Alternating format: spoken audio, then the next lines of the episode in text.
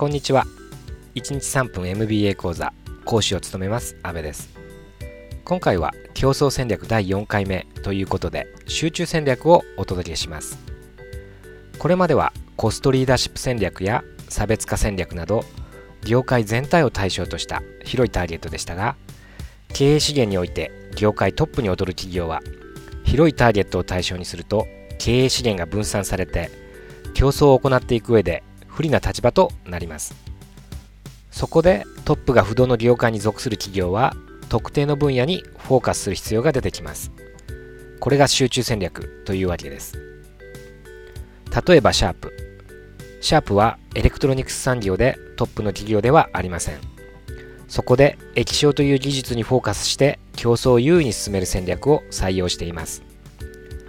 持てる経営資源を液晶技術に集中投資することによって液晶といえばシャープというほどまでに差別化に成功しています。集中戦略でフォーカスする切り口は何も製品に限ったことではありません。特定の顧客層に集中することも可能です。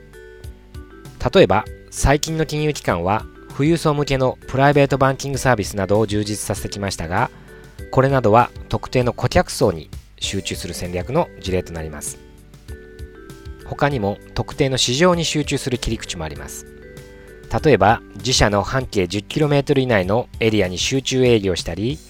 海外市場に集中したりする戦略が市場特化と言えます。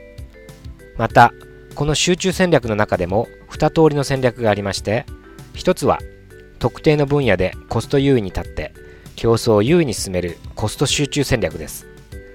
この事例としては先ほどお伝えした自社の半径 10km に特化するエリア戦略を採用した場合など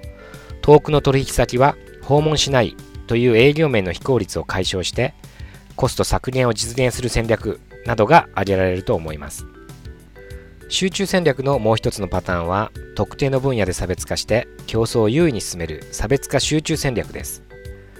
この差別化集中の事例としましてはこれも先ほどお伝えしましたがシャープが経営資源の大半を液晶技術の開発に集中投資して